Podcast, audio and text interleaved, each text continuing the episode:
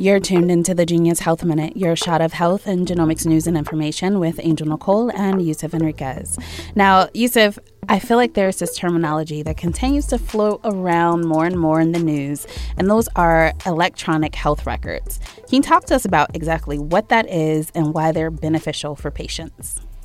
Yeah, absolutely. Uh, electronic health record is pretty much a digital version of your medical records. Depending on old, how old you are, uh, you can remember going back to having that file with your social security number on the tab with all of the paper. And so there has been legislation for Paper Reduction Act that has reduced that, forced a lot of the health systems that uh, manage those health records to make them digitized. And so it's literally the paper copy of your medical records that uh, have floated around with you from hospital to hospital, from doctors to doctors that has now been digitized and are held by multiple healthcare systems, which uh, has created some uh, problems with integrating and having interoperability of having patients have a complete aggregation of that data, given the fact that they've, depending on which physicians you go to, may use one software over the other, and so your data right now is fragmented across multiple health, electronic health record systems uh, throughout the country.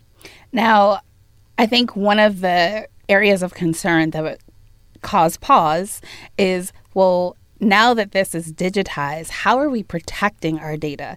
Um, do you have any insights on how you know these healthcare systems are planning to keep individuals' data protected? Um, I think over the, the years, these are large uh, corporations that have been managing these, and so you know, again, uh, you've heard words like Epic and Cerner. Those are some of the large players in the space, which do a pretty good job with you know protecting from a privacy and security standpoint uh, your data once you go to the doctor and that information is uploaded. I think what's started to happen now is that there is an even bigger concern of not being able to have your data aggregated to look at better health outcomes. Mm. And so I think what we're starting to see is more emphasis put on that the security and, and privacy around servers you know, have been pretty much uh, standard throughout the healthcare system and, and, is pretty robust.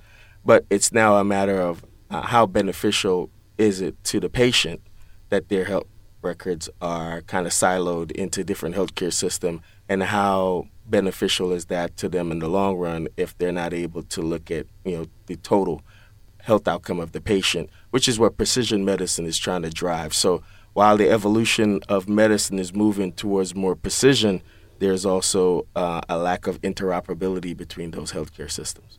Well, we're definitely going to dive more into this because I feel like this is an area that um, delves into like blockchain and some of these other terminologies that I'm starting to hear a lot more often. But we only have a minute. So to, this is your Gene-US Health Minute for today. And if you would like to check out past broadcasts, visit alivepodcastnetwork.com. And for more information on Indigenous AI, visit indigenous.ai.